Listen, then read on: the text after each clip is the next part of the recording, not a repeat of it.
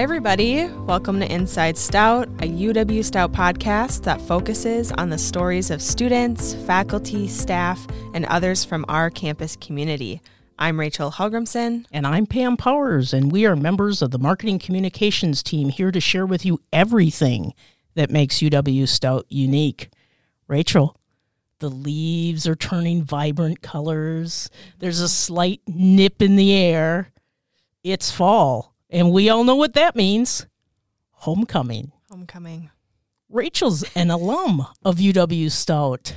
I am. Talk a little bit about what homecoming means to you. Well, I'm still here, so I'm not really, you know, going home. I'm already here, right? So that's why it's called homecoming. But I loved it so much that I never left. so that can tell everyone who's listening how much I love Stout. But I'm very excited. I love the energy that happens on homecoming week, the events that all the different orgs put out, and that the university plans are so fun. Well, today we have two guests who are going to talk about homecoming and also the Stout ambassadors. Please introduce yourselves. Hi, I'm Heather Stecklein. I'm the University Archivist here at Stout. Uh, and I'm Willa Rodencal. Uh, I'm a student here at Stout. I'm a junior, and I'm a Stout ambassador.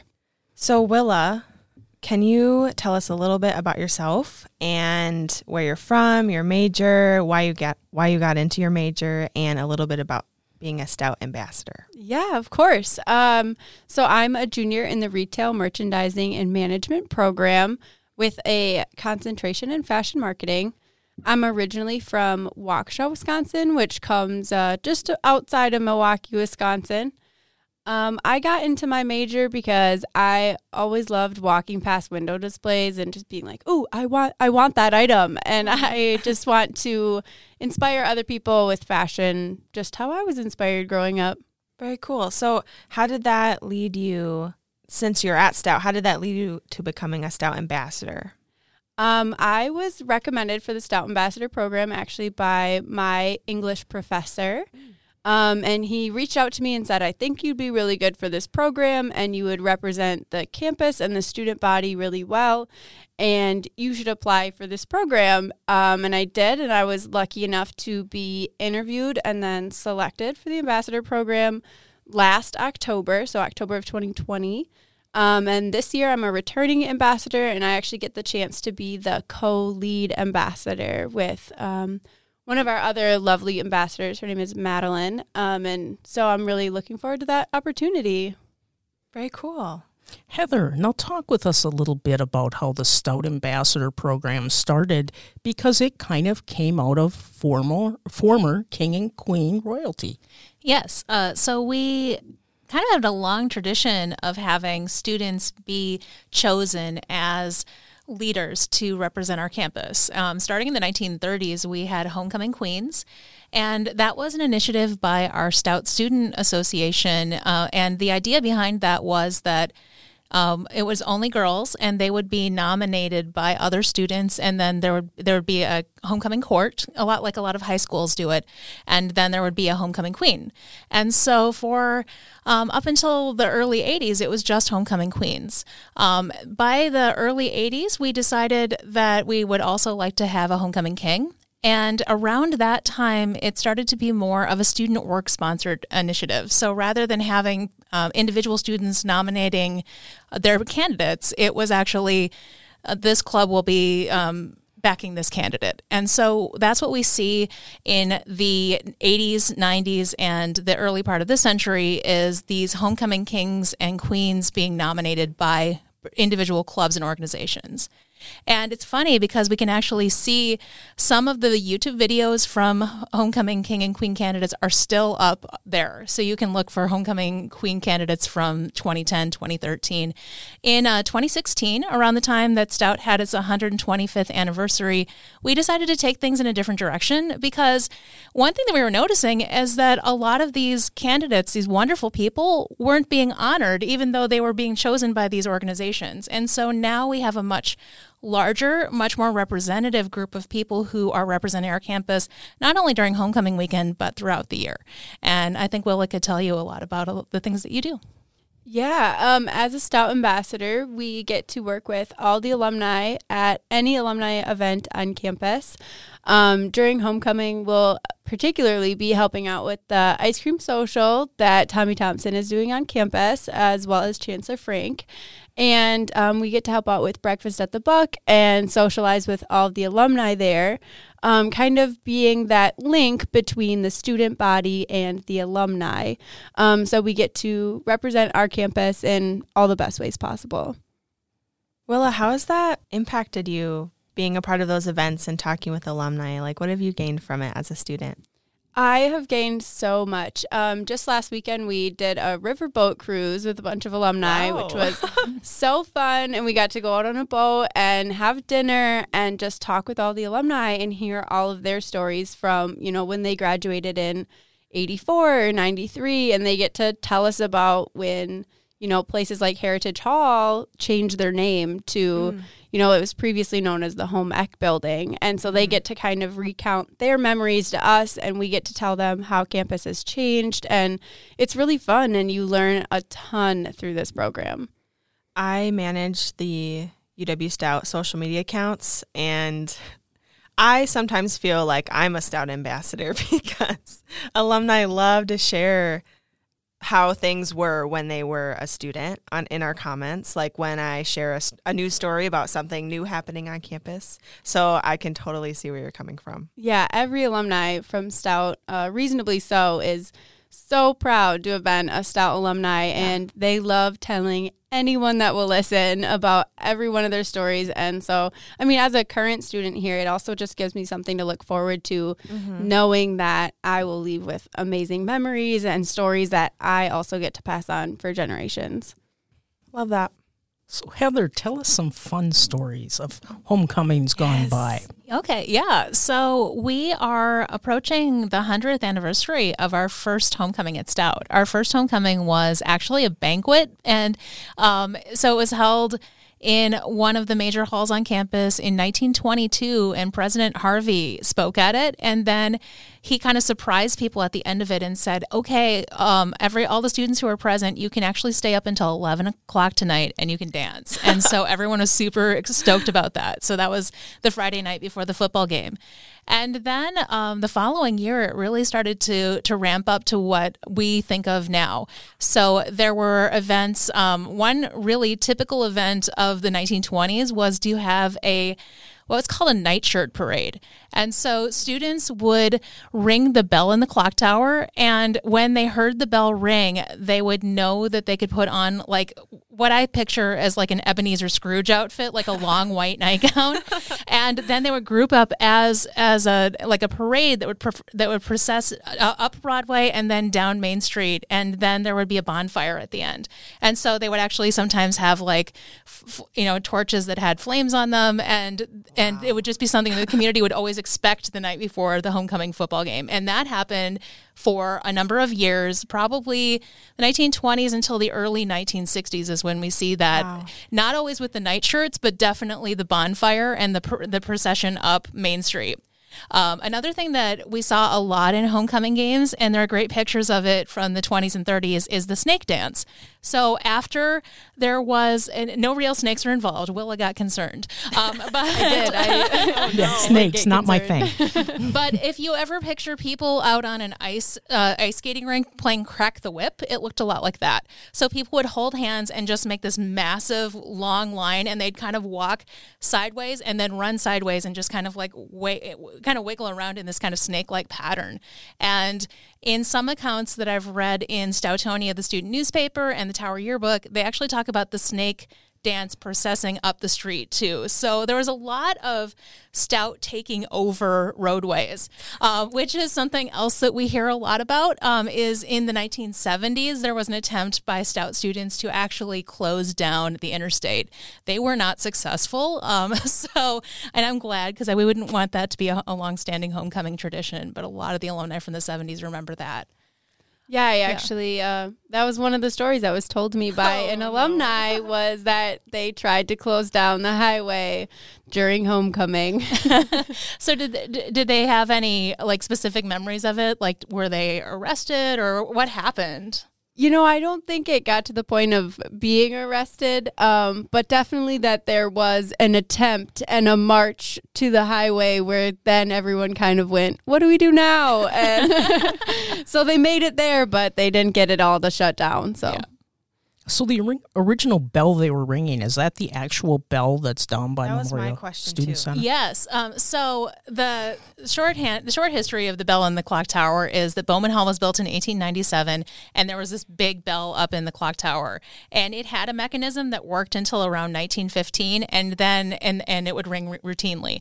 Then after that, that broke, and so Stout students would sneak up to the clock tower to ring the bell for special occasions like that nightshirt parade or on a dare. Um, so that's what you're hearing hearing about in those stories is people sneaking up into the Bowman Hall clock tower, ringing the bell, and then if people heard that, that's unusual for them. So then they would come out and be like, "Okay, it's time for the parade." Okay. yeah. Quick question then. So back then, was the bell manually rung every 15 minutes? No, no, it, the clock tower was pretty much silent. Uh, unless people Oh. were were playing pranks, um, and so, or and again, a lot a lot of the traditions were to, to celebrate football victories or to major events. You'd send somebody up at, on a dare, um, and what ultimately happens in the nineteen early nineteen thirties is a student breaks the bell. Uh, uh, bells are shaped with kind of like a, a waist and a hip where it starts to um, taper out, and you're supposed to hit it where it tapers out, but someone hit it too high on the bell and then it cracked. And so uh, after that, the bell worked for about 15 years where you could ring it and you could hear it nearby the clock tower, but it didn't resonate as much as it did when it was a full bell. And then by the early 1950s, it was totally silent. And so it was cracked, and they put in a speaker system to replicate what the bell would sound like. And then people started to hear it on every 15 minutes. Then in the late 1990s, a group of alumni got together and installed the bell system that we have today, which is real bells. And they took down the original bell at that time too, because I can They did, remember, uh, yes. you know, actually standing there watching them take the bell out of the bell tower. So- Yeah, I'll have to look in the footage to see if you're there. I actually have the footage of the bell coming down. Um, so the bell, uh, the original bell, when it came out of the Bowman Hall Clock Tower, a group of students um, designed.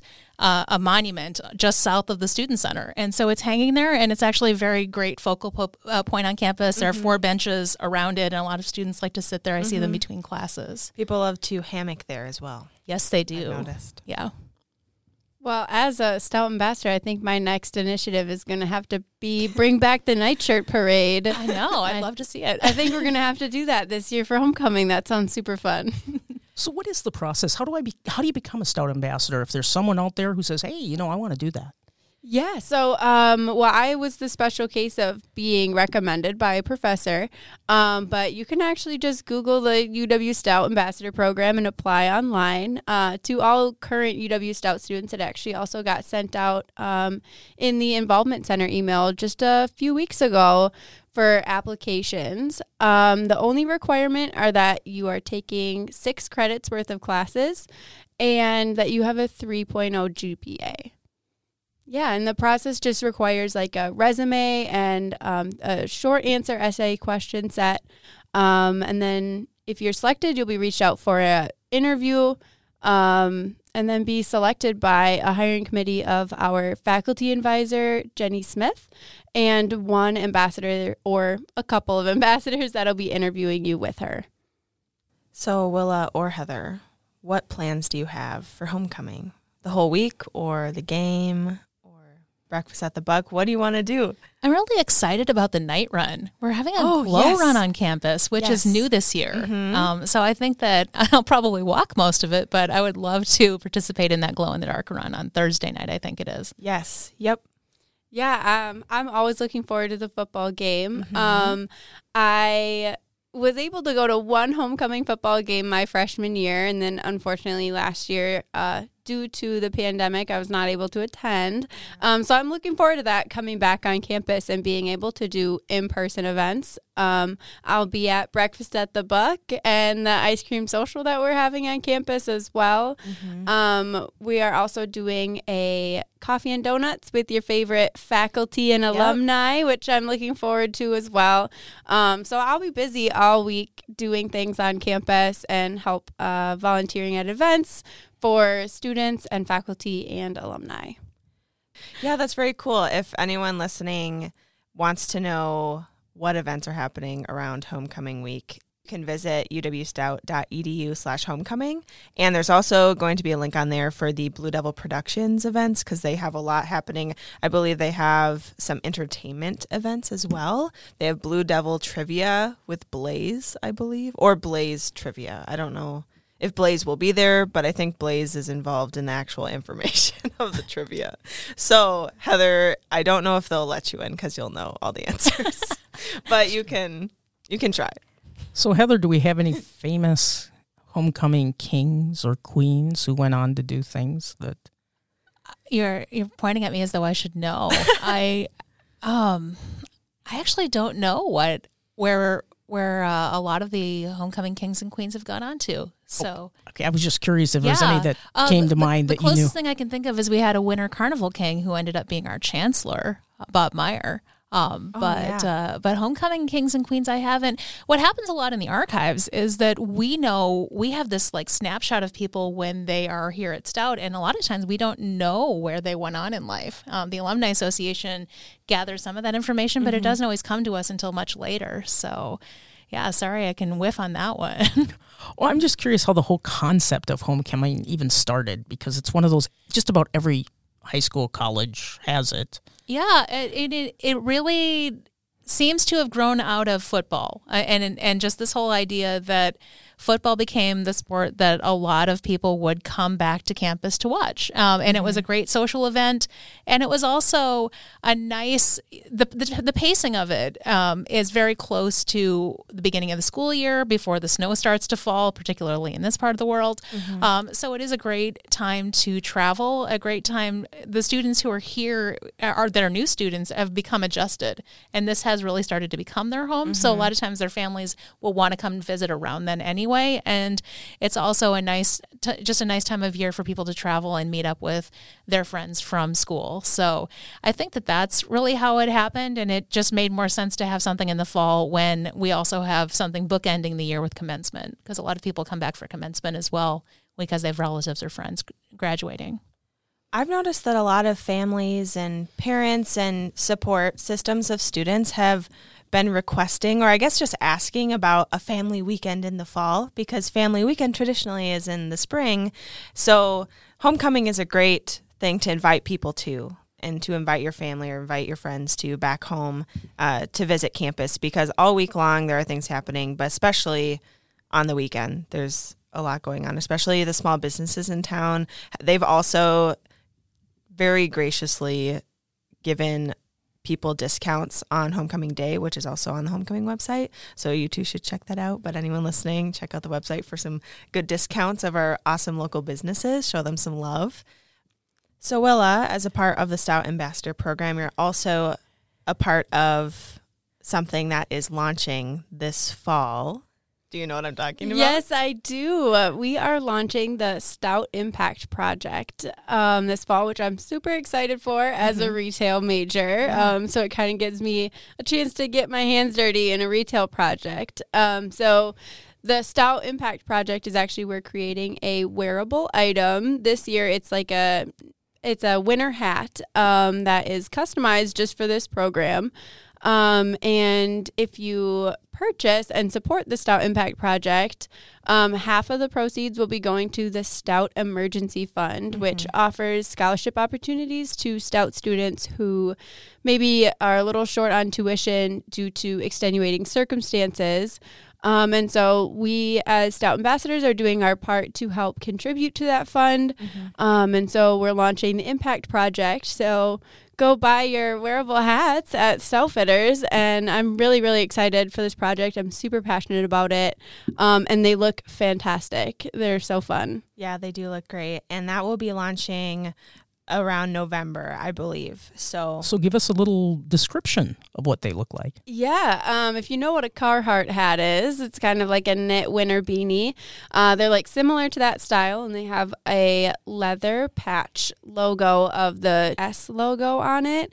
Um, right on the front and they're really cool they're like a charcoal gray with like a natural leather patch um, and they're really cute and gender neutral which makes them fun for everybody so yeah, I'm really excited. I can't wait to wear mine. Mm-hmm.